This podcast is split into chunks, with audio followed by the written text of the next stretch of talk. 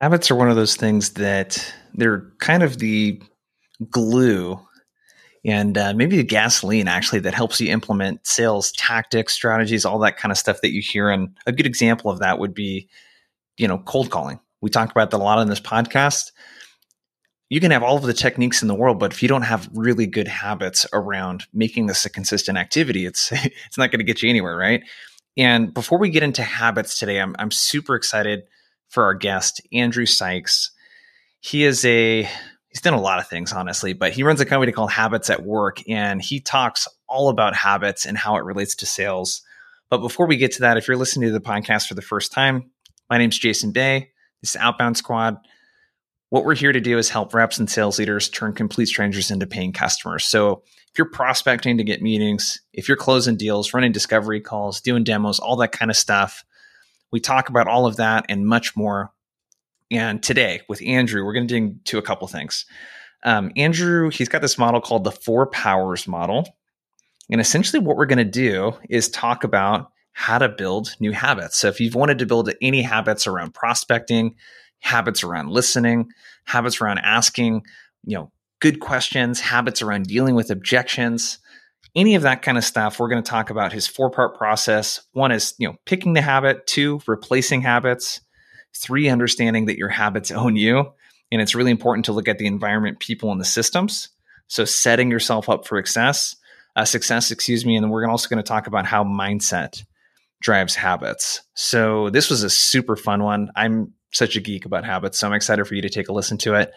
Before we get to the interview with Andrew, make sure to subscribe to the show, leave us an honest rating on Spotify or Apple Podcasts. Helps more uh, folks get uh, access and see this thing, and so we can continue getting on great guests. That's all I got. Let's get to the interview.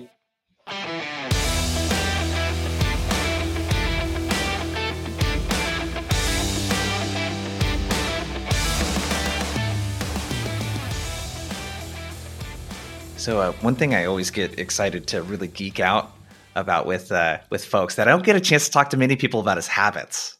Right. And uh, from what I can tell and from our conversation, you kind of like built a whole business around habits.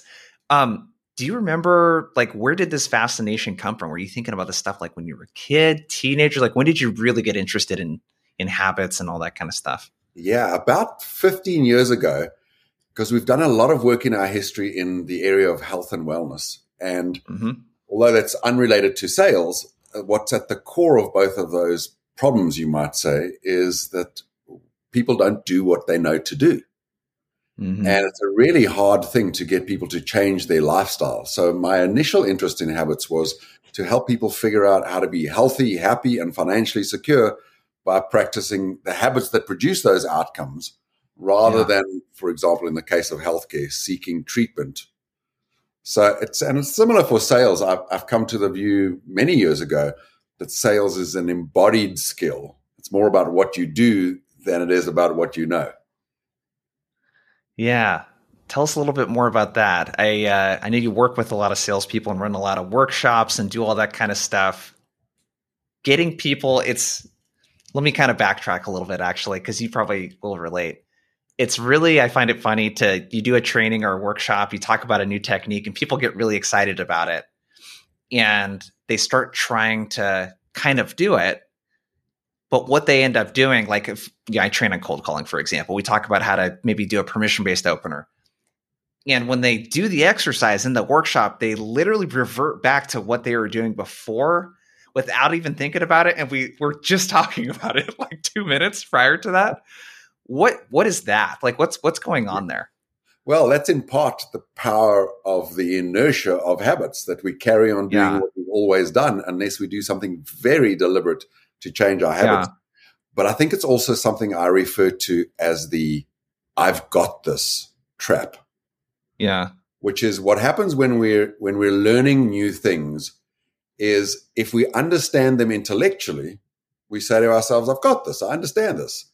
And mm-hmm. we confuse that feeling with being able to be good at doing something.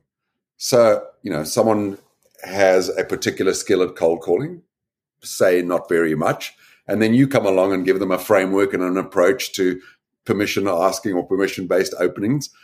and they say to themselves, I've got this. But what they don't have is that skill embodied in them. So when it comes time to the doing, they'll revert to what their body and brain knows to do rather than what they've just learned. And there's a big chasm between knowing what to do and being able to do what you know.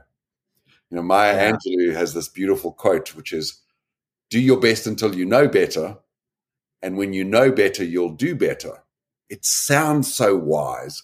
I just think it's completely wrong because, at least for me, and I think the same is true for many of your listeners and humans in general, knowing better or knowing what to do and doing differently are two completely different things. No, totally. So, before we get into some of the sales stuff, you talk a lot about trust too.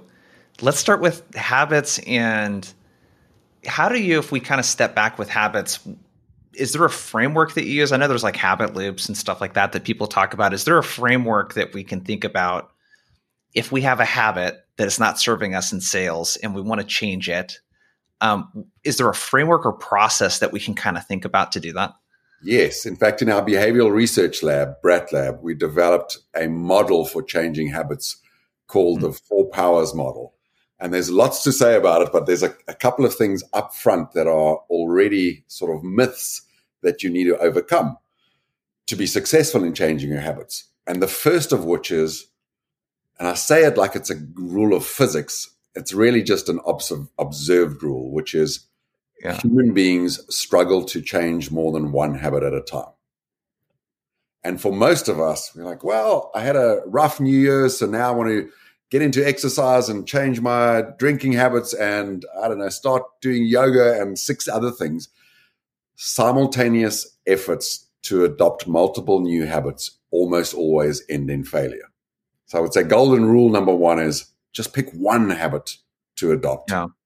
And the counter or the, the partner to that, I would call it golden rule number two, is you can't create a new habit unless you simultaneously get rid of, destroy, or remove a habit or, dare I say, a vice from your day.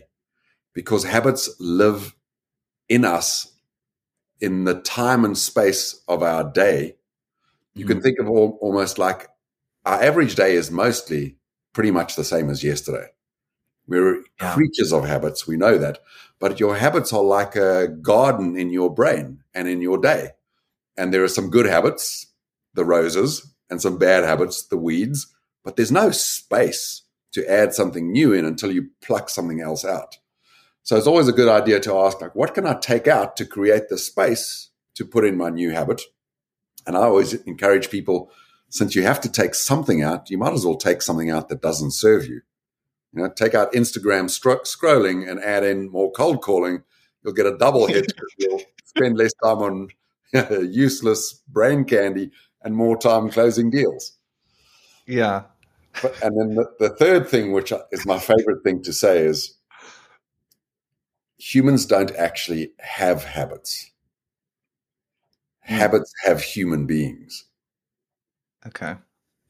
And I know that's a weird way of saying it, but I say it that way to make it clear that it turns out that mostly our habits are a response to the environments we find ourselves in.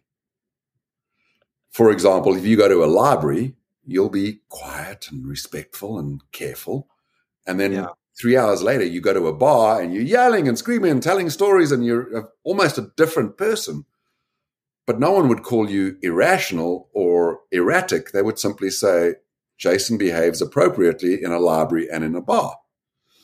Because the habits of being quiet are encoded in a library and the habits of being boisterous are encoded in a bar.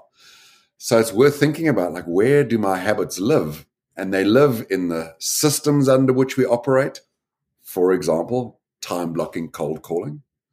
Yeah. They live in the physical spaces that we work in. For example, do you have a phone and do you have your computer there? Do you have everything you need in front of you, or is it all over the place and your desk is a mess?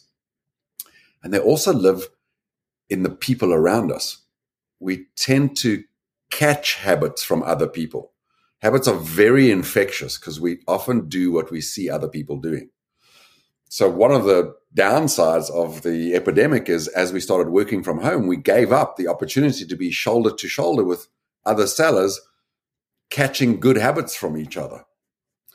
And then last but not least, the area where your habits are encoded. I've said, I've mentioned systems, physical spaces, other people, or the social context, as I call it, is in your mindset. So, for example, if you have the mindset, I can't sing, well, you're not going to have singing or singing practice in your daily rhythm. If you have the mindset, I'm no good at cold calling, guess what? Hmm. You're not going to be doing cold calling as a habit.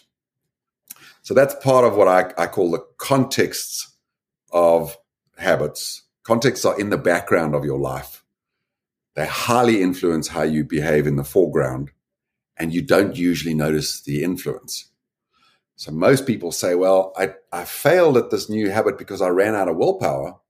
But what they don't notice is they were in an environment where willpower had to be extraordinary to overcome a bad system, the wrong tools and materials, maybe working next to someone who's got bad habits and a terrible mindset. Yeah. The third one, what I wrote down was habits own you. It reminds me of Fight Club. That's what I thought of when you're sharing that. um, I want to circle back to so we have basically number one was like pick one habit. Number two, what I kind of got from that is like replace habits, look for something to replace. Number three, there was the environment, people, systems, and there was like this mindset component to number four.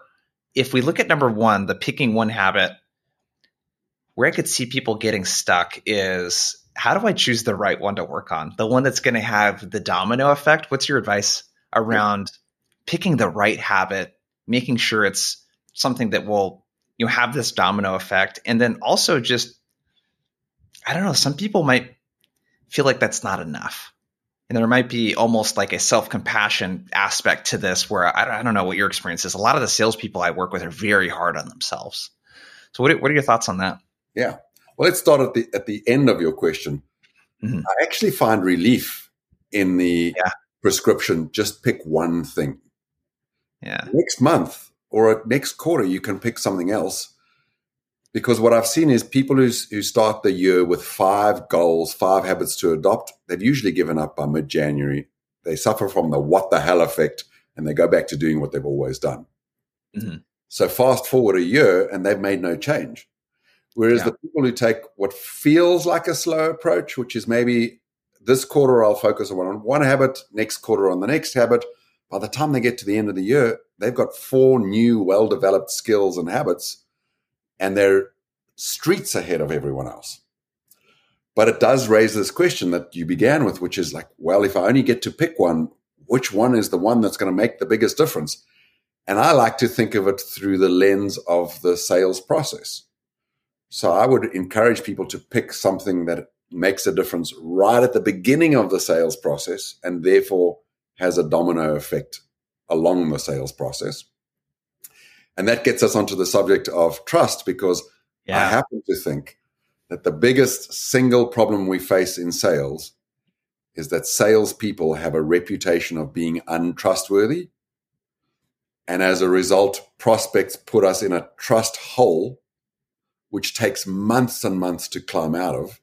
We tell ourselves trust takes time to build, but all the research says trust is built in minutes, not months, provided you're in the habit of introducing yourself with an origin story that demonstrates you have a why, a purpose, other than to make money, sell your customers something they don't need or don't want, or otherwise interrupt their lives and annoy them.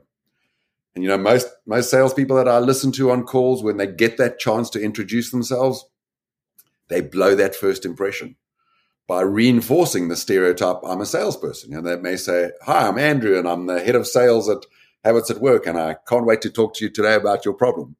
And prospects yeah. are thinking, Yeah, here he comes.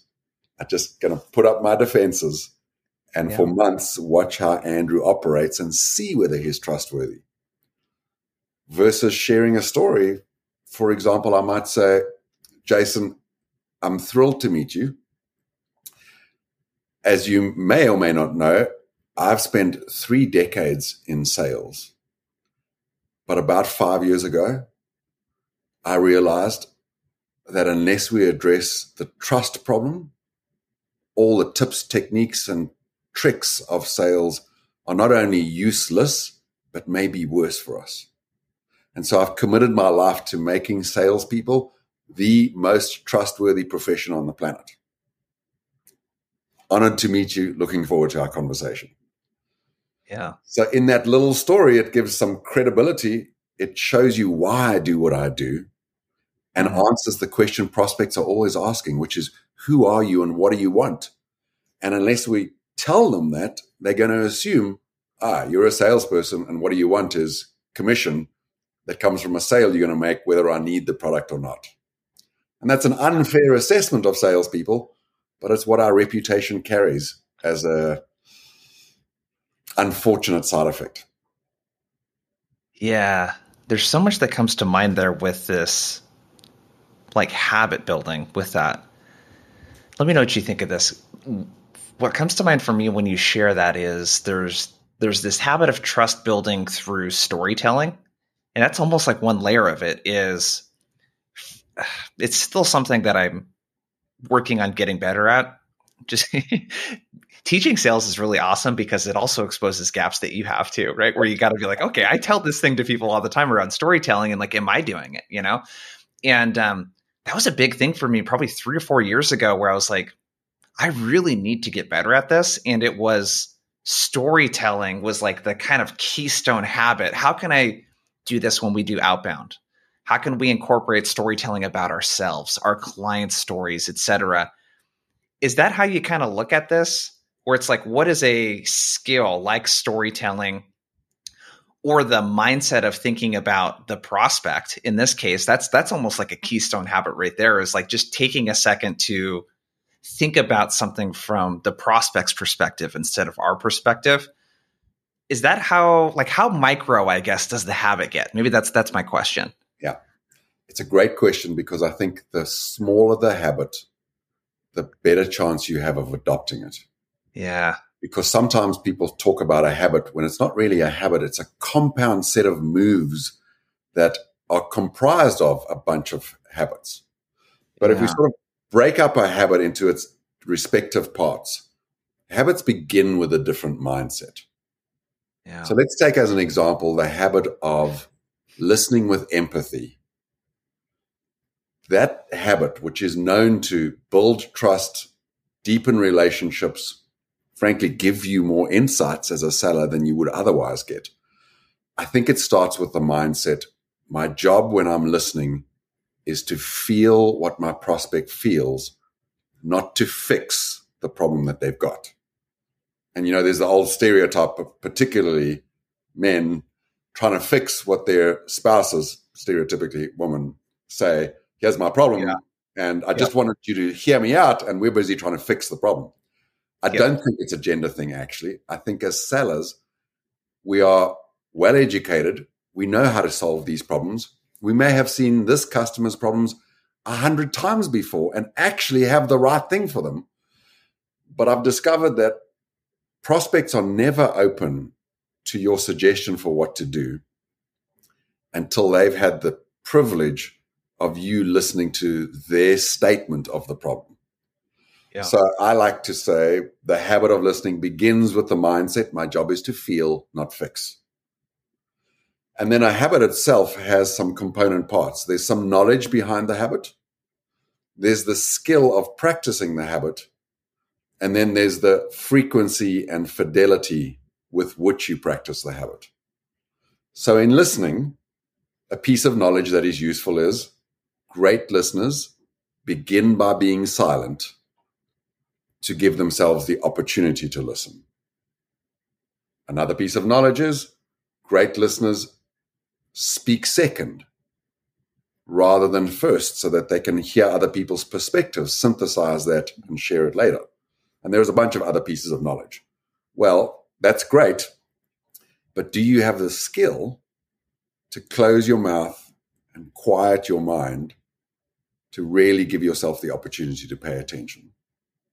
And then finally, when it comes down to it, now you're in a meeting and you are sharing a problem that you can fix. Do you have the discipline to choose silence rather than, ah, boy, do we have a solution for you when it's just not the moment? And so that, that question of, do you practice the habit at the right frequency with the right fidelity? And of course, there is a time to talk and respond and fix the problem because that's what we're charged to do as sellers.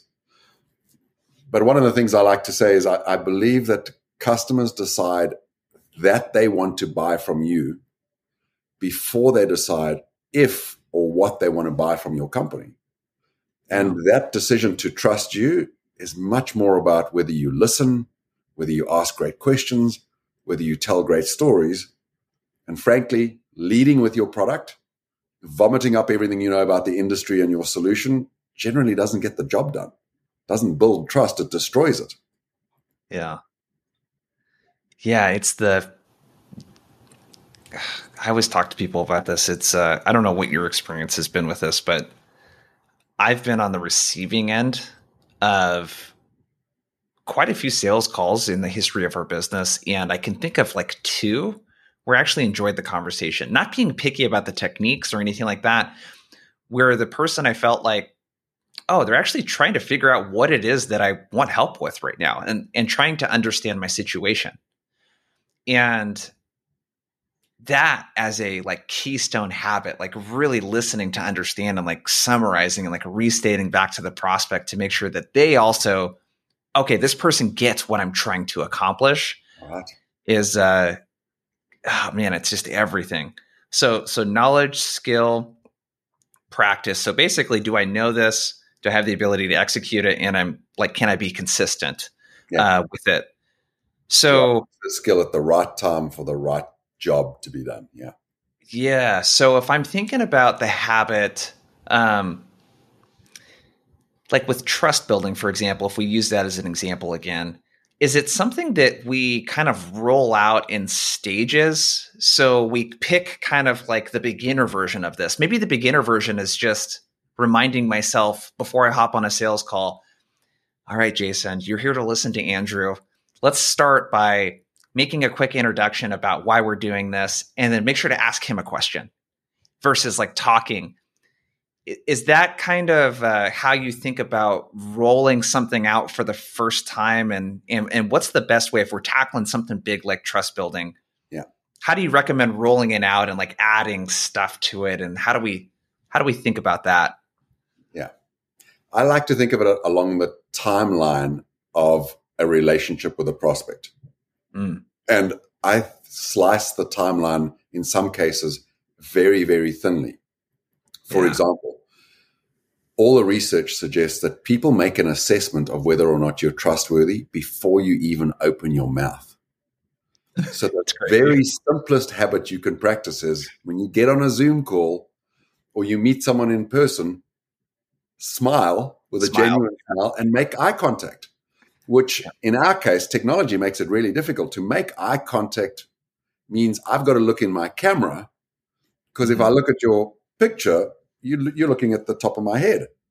Yeah. So it's the discipline of just remembering what do I actually look like on the other side of Zoom technology mm-hmm. and reminding yourself that when you smile at someone and they smile back, it sends a signal to their brain, I'm smiling at you.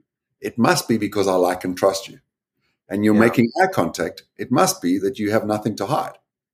So that's my like habit for the first two seconds of meeting someone. My second slice of that is, well, what usually happens is we say, Hi, Jason, how are you? And you say, Fine, thanks, Andrew, how are you? And I say, Fine, thanks. And maybe we have some small talk about the weather or where you're based. Yeah. I think that's terribly wasted retail space in a conversation. And it fails to bring to the surface some things we have in common that make us more the same and less different because we tend to trust people the more we feel like they're like us. So instead of asking, How are you? my second habit is asking what I call an interesting connection question. Jason, what's the, the best book you've ever read and why? Or tell me about a vacation you went on since you when you were a kid that like you still think about to this day. And a lot of sellers say to me, but Andrew, that's A, too personal. B, it's awkward. I've only just met someone. And so my response is, you're right. It's a risk. Here's how you could de-risk that is you can share a story that makes the question sensible. So I could say, Jason, I've, I've just come off the beach. I hope you don't mind. I'm in a work shirt, but I'm in shorts down below because I'm on vacation with my kids. We're having, I hope what'll be a memorable time for them. May I ask if you have kids or even if you don't, what was the best vacation of your life? So a little story that precedes a more interesting connection question. And just think about that over the course of 15 meetings with a, a prospect. Either we're going to say, Hi, how are you? and talk about the weather every time. Or every time you meet me, I'm going to ask you a different and interesting connection question. By the time we're 10 meetings in, I'm going to know 10 things about you, and maybe you will know 10 things about me that no other salesperson will know because I had the courage or the habit of asking you a connection question. So all of that's happened in just the first two minutes. There's more to come, of course, but that's an, uh, an example of how you can start to sequence these things. How do you, because this will happen occasionally, is uh, how do you how do you do this when the person doesn't open up?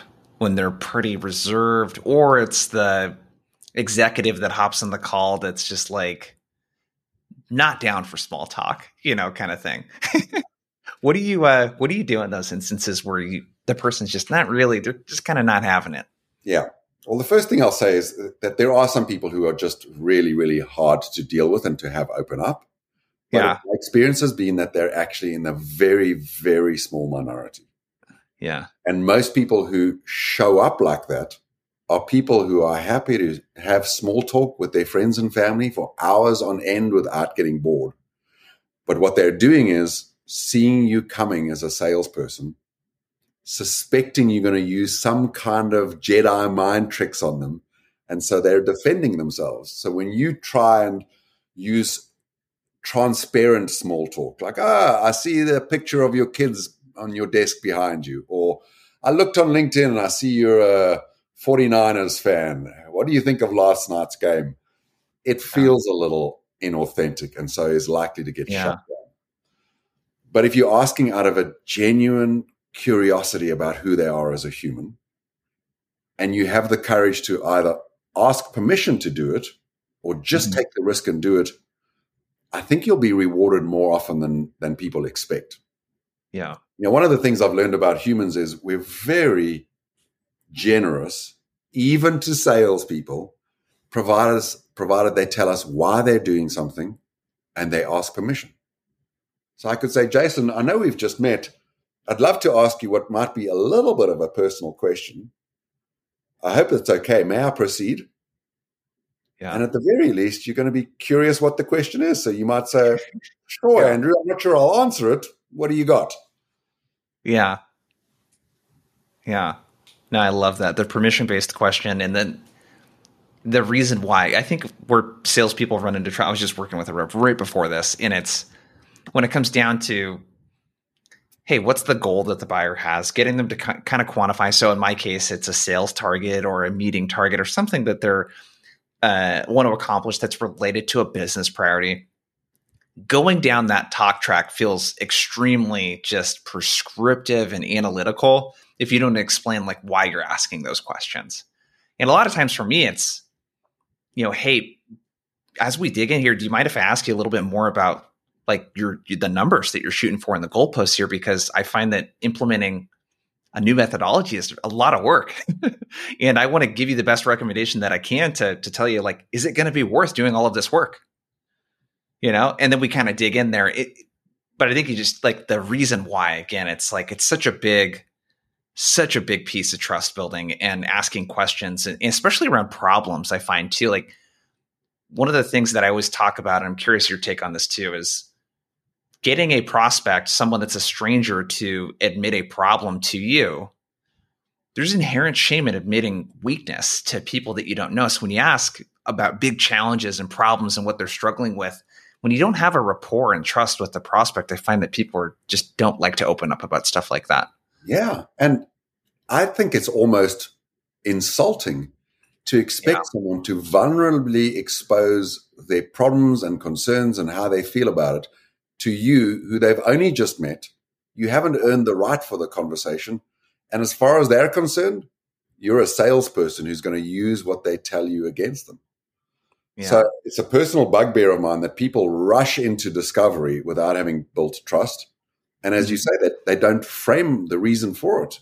So discovery feels like an interrogation. I got a bunch of questions. I'm going to keep asking them. No rhyme or reason, no indication when it's going to stop. And so prospects feel ambushed versus saying, Jason, and maybe labeling what they're they're worried about. So I might say, Jason, I've been in your shoes with annoying salespeople who just pepper you with a bunch of questions that feels like an interrogation, only so they can sell you a product. And I'm committed to not doing that.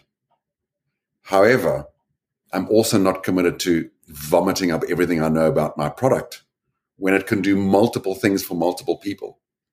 What I'd really love to do is begin by deeply understanding what you're dealing with now, but also what you dream of or hope you might succeed at in future. And from your point of view, the landscape in between, like all the resources you have, the barriers you've got, the pathways you were already thinking about, taking all of that rich stuff. And finally, I'd love to talk a little bit about the kind of partnership you're looking for not necessarily with me, but with any company you choose to work with.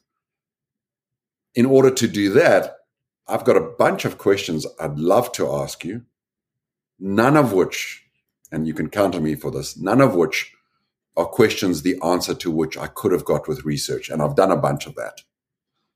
May I proceed? And that yeah. sounds like a mouthful up front, but I've addressed all of their concerns that they're going to be ambushed. This will just be interrogation season. And then I'm asking with an in order to, and the in order to is yeah. to sort of get one over on you. Yeah. I love it. Love it. So we talked about picking one habit. Number two was replacing habits. We sort of did that at the same time. Um, so number three, and we can kind of use I trust, you know, as kind of the example if you want, but it was environment, people, and systems. And what I love about this one is that this is like so much of it is in our control and just decisions that we can make around who we spend time with, the environment that we set up and create for ourselves and the systems. And it's almost, I don't know, the thinking is like, how do you make it like hard not to do the habit?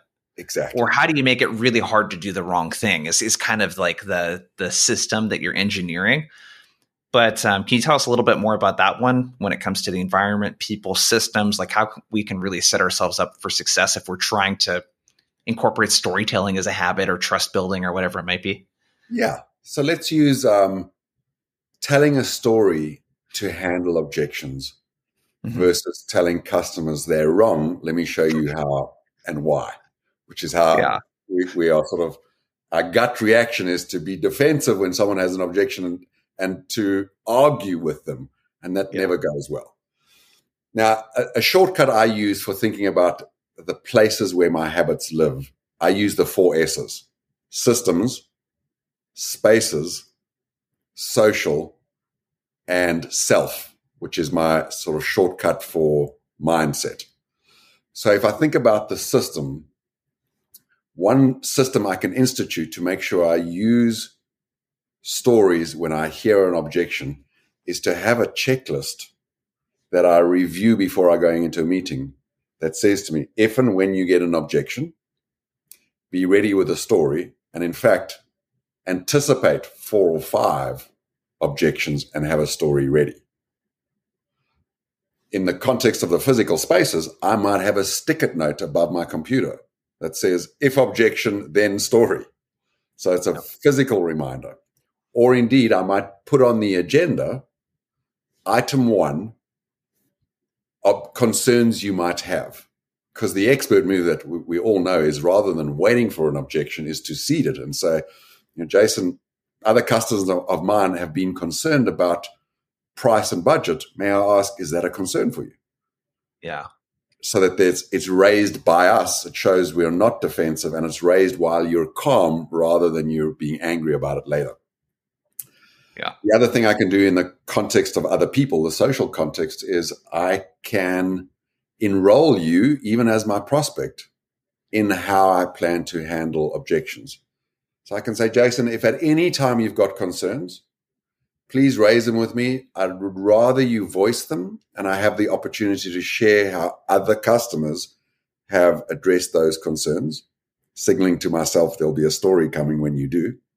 Yeah. And last but not least, the mindset or the context of the self. I always find it so useful to remind myself objections are a celebration. Because when someone has an objection, that means there's something in the way of them buying. They actually want to buy, they just can't see how to get over the objection. The only person who doesn't raise an objection is a shopper. They're not interested, so they don't raise objections. So it's a reminder to me that objections are a joyful experience, and therefore, like I should lean in and say, Jason, tell me more. You're concerned about the price. Tell me all about it. Why is it a concern? And that gives a completely different feel. So, to the habit of handling objections with a story, I could have a system that does it. I could have a sticker note or an agenda item that almost makes me do it. I can enroll my customer or have my coach, my manager, watch my call and give me feedback on whether I did it.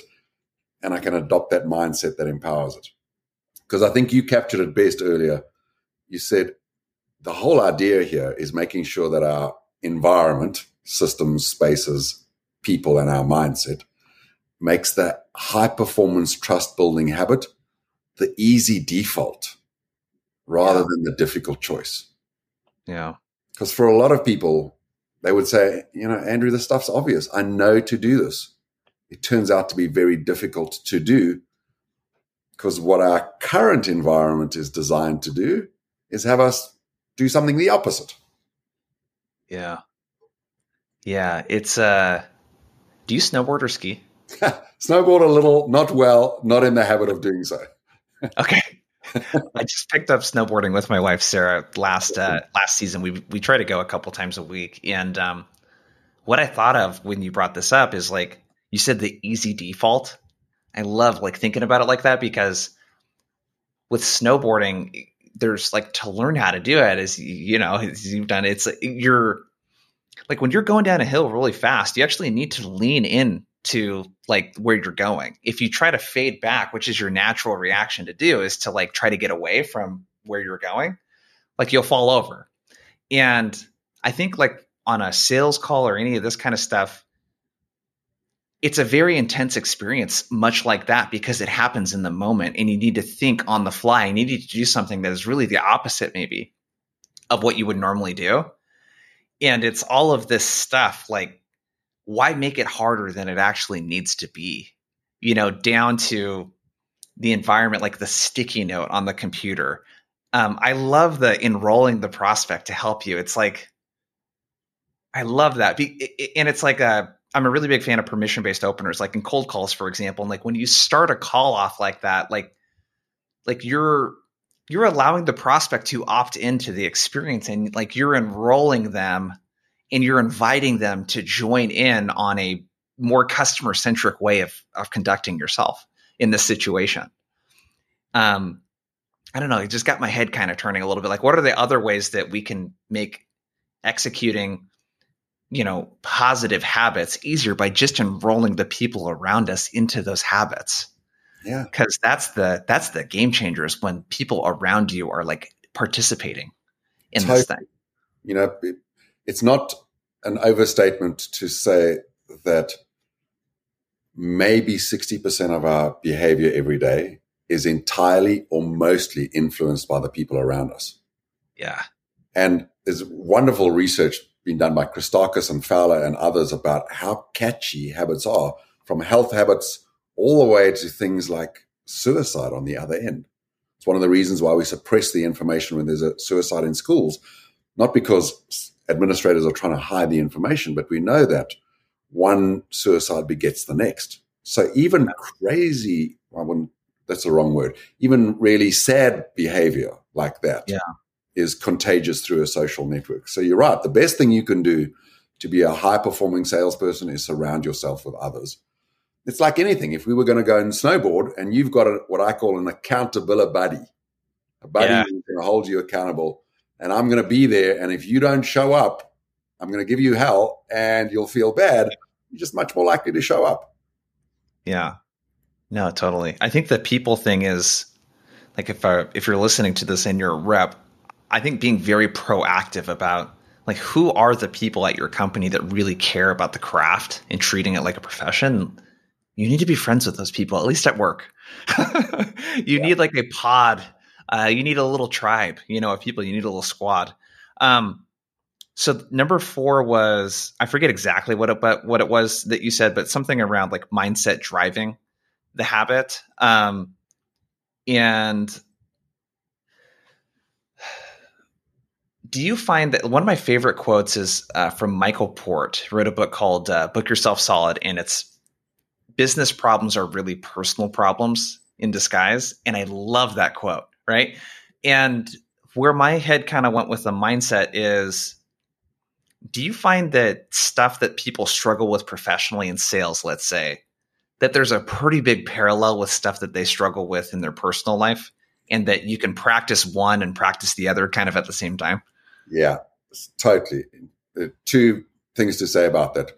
One is I often say to participants when we're doing sales workshops is. How you are in this workshop is how you are in life. And like, no, no, no. When I'm with a customer, I behave this way. I just don't feel like it today. Like, if you don't feel like doing the exercise today, you sure as hell aren't going to be doing it with your prospect tomorrow. Yeah. And I'm of, of the view that sales skills are really just life skills. Because I come from the Kellogg Sales Institute, is where I teach at the Kellogg School of Management and my own business habits at work. In both organizations, we believe that to sell is to help another human being make progress in their lives. Mm-hmm. It's not to convince them to buy a product that maybe they didn't need for a price they couldn't afford sooner than that. It's not to meet quota. It's helping another human make progress. It's a very noble thing to do. Yeah. And so I found that the best salespeople are people who are curiously committed to being in service, even and including if that means not my product. I'll refer you to someone else because I think they'd do a better job for you. Because all I'm focused on is the North Star of helping you. And I think that people who are committed to serve in life have a very good chance of being successful salespeople. And I think the last thing I'd say is, you know, the worst word I think in business is the word experience. Hmm. Because what I found is it's an excuse to stop practicing. You uh, you take your first job, you're 21, and all you do is drink through the proverbial fire hose and you're getting feedback from everyone and you're learning quickly. And then at some point you say to yourself, I've got this. And you pretend that I no longer need to practice because I know what I'm doing. I'm getting results. And I often use the example of driving. You know, I, I was a bad driver when I was 16. I very quickly became an acceptable driver who knew how to get from point A to point B. But as soon as I figured that out, I started like everyone driving on automatic. You know, that uh, phenomenon where you arrive at work and you can't even remember how you got there. Yep. That's automatic experience. And that's so common in business. And I have evidence for this. There are many people who you know with 30 years experience who just aren't that good. Yeah. So if there is a sort of master habit below all of this, I would say it is the habit of practicing deliberately with the mindset or the intention of, I want to get really good at this and doing it with a coach or a peer who can give you the right kind of performance feedback. And if there's one thing I'd, I'd want people to take on in their careers, it's enrolling a partner at work with whom you will practice and to whom you'll give feedback and from whom you'll ask for feedback. Because I don't know any other way as a human being to develop your skill towards mastery than deliberate practice with a coach. Yeah. Ooh, that was a good one. it's mic drop right there. Um, I, this concept you brought up again, this enrolling, it's got me thinking even more like I think so. One, I I'm forgetting the terminology that we use. I was talking to my wife Sarah about this. We are talking. It wasn't weaknesses. It was like uh, something, something along the lines of weaknesses. The weakness, my biggest weakness right now that I identified was asking for help is tough for me sometimes. And it's, I don't, it doesn't come from a place of having too much pride to ask for help. It's that I'm burdening the other person by asking for help. And I think that a lot of people listening to this probably relate to either being afraid to ask for help because they're burdening someone or being afraid to ask for help because it requires me to admit to myself that I could do better in this area and that I need to rely on other people. And when you say enroll the help of others, I'm curious if you have any advice for people that might struggle, you know, asking for help. And it sounds so silly when you say, yeah, have a buddy that you practice this stuff with. It's like, duh, yeah, you should do that. But so few people actually do things like that and actually ask people for help. What what do you think? Yeah. It's a big question. So a few thoughts. The first is there's a lot of mindset work here. Mm-hmm. You identified two of them. Maybe my mindset is if I ask, I'll expose the fact that I don't know how to do this, and that's a vulnerable thing to do. Yeah. Well, if you don't ask and you don't get help, you're going to stay bad at this, and that's probably yeah. not going to work for you. So the second mindset you pointed to is, well, I don't want to be a burden. But ask yourself, like, do you, how do you feel when people ask you for help? I'm usually honored, maybe yeah. flattered.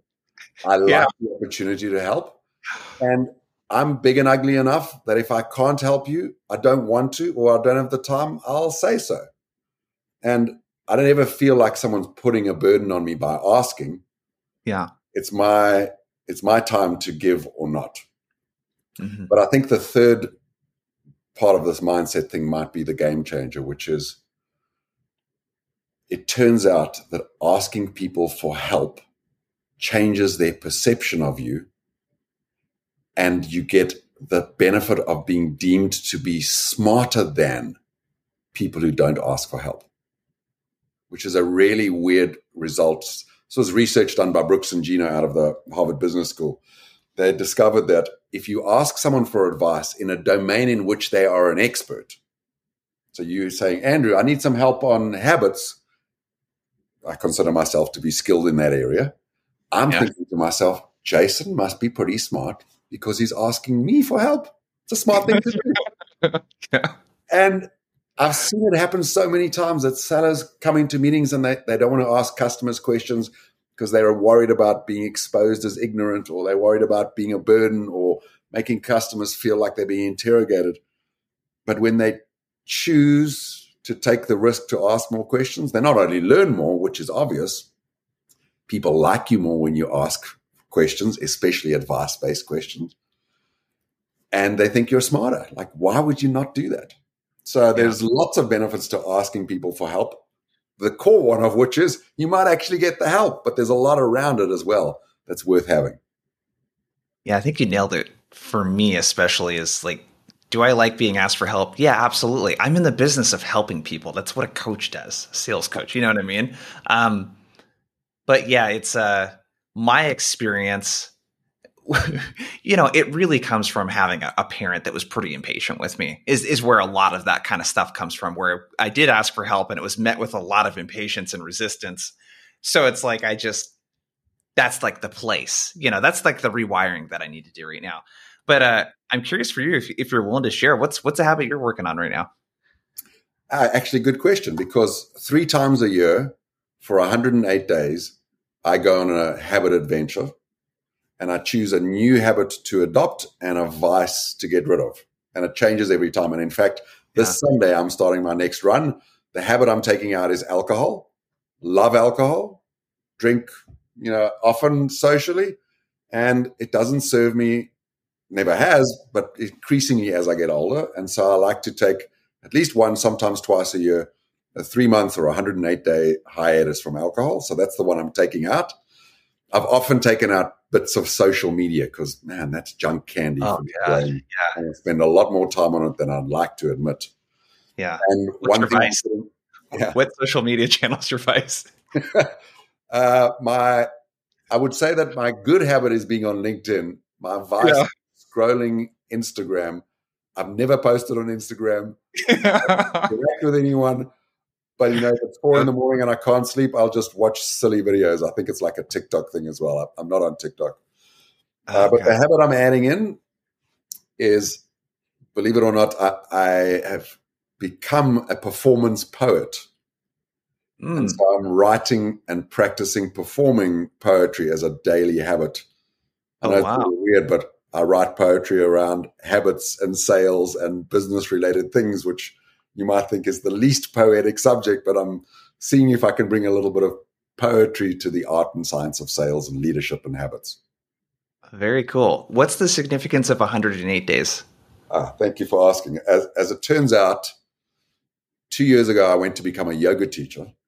Mm-hmm.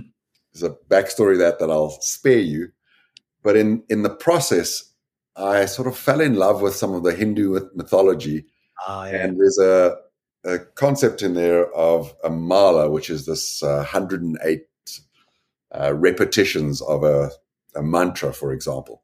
But I like to break it down into three pieces 28 days, a lunar month, where I develop the skills of a new habit and get really clear about what it will be. 40 days when I'm sort of in the cocoon of working on the habit myself to really embed it in my body and my brain.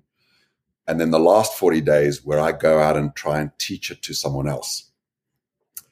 And the reason I choose that breakdown is, you know, we do a lot of work in mindset, beginner's mindset and the student mindset and a growth mindset from Carol Dweck. And there's they, lots of very useful mindsets.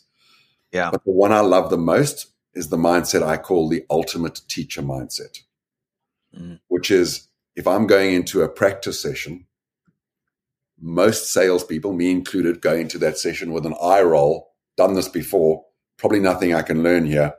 It's completely closes you to learning. Versus if I say, at the end of this session with Jason, I will be the only human on the planet with the privilege of teaching everyone else what Jason teaches me.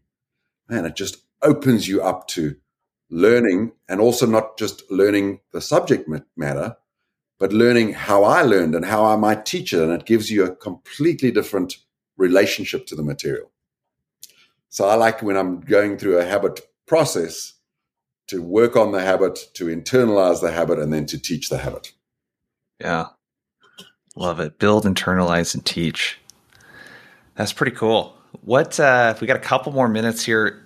Resources, stuff like that. Do you got any favorite books, favorite podcasts on the topic? Um, any other type of resources that uh, if someone's uh, as big of a nerd as as we are about habits, that they could go check out?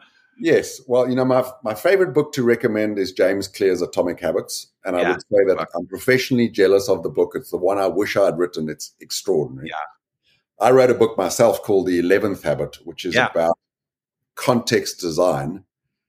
And the particular focus of that book is how to develop what I call the foundation habits below all performance, whether it's in sales, you know, professional sports or professional ballet dancing, which is the habits of addressing the three fundamental human needs to be healthy, to be happy, and to be financially secure but it, it illustrates how to think about designing habits into the context of your life. Um, the Power of Habits is a good book as well. I, I think it is simple and that's its benefit, but it misses a few nuances of the challenges of creating habits. So those are three of my favorites. Um, top of my head, I can't think of any habit podcasts. I listen to mostly sales podcasts. Yeah. Do you use any uh, when you're tracking habits? Are you like more of a journal type of guy? Do you have an app? I, I like to use uh, the one that I like to use is uh, it's called Way of Life, and it's yeah. kind of cool. It's just got like checks and stuff yeah. like that where you can did I do it? Did I not do it? How do you, how do you track stuff? Yeah, I, I have tracking apps. I have spreadsheets that I use for some things. Mm-hmm. My golden rule is tracking needs to be frictionless as far as possible. So yeah. ideally, like wearing a watch that tracks your exercise and I don't have to think about it, yeah. wonderful. Because sometimes the burden of tracking becomes an excuse for people not to do it. Like, ah, oh, I haven't recorded my exercise for three days. and you feel defeated by the not recording of it, let alone not doing the exercise, and tend to give up. So I'm, I'm very careful not to obsess about tracking because what really matters is did I show up? Tracking is useful. I can extract lessons from it and patterns, and it does keep me on the treadmill, so to speak, but it's not the be all and end all. Gotcha. Well, this is a great conversation, man. Appreciate you coming on. Uh, we got to bounce. I know you got to run here. Where can people go to connect with you? You're doing a ton of great work at your company. Um, where can people go to connect with you, learn more about what you're doing, all that good stuff? Oh, thank you for asking. And I've thoroughly enjoyed this conversation. Our prep call was awesome, and you're very charming and insightful with your questions. Oh, thank you. Uh, a couple of places people can find me on LinkedIn. Andrew Sykes and Habits at Work will find that. Uh, my website, business website, is habitsatwork.com, all spelled out. So H A B I T S A T W O R K.com. I have a speaking website, andrewsykes.com, for my professional speaking. And, you know, email is always an easy option as well, andrew at habitsatwork.com. So any of those, um, I welcome people to reach out to me. I share my cell phone number on my LinkedIn profile because I think – sales is an opportunity to help. Why would I not want to be available? Yeah, you're going to get a bunch of cold calls now and a bunch of cold emails. I got to say, I don't respond to badly made messages on LinkedIn that, yeah. hi, Andrew, can we connect? And 13 seconds yeah. later, I have a paragraph that I have to read with no yeah. curiosity behind the approach if you're listening to this, go blow up Andrew's uh, LinkedIn. Don't send him any weird, you know, kind of stuff. Personalize it, all that kind of stuff. Um, cool. It's been great having you on. Appreciate the time. It's been my honor and my privilege. Thank you. And I look forward to staying in touch. Take care.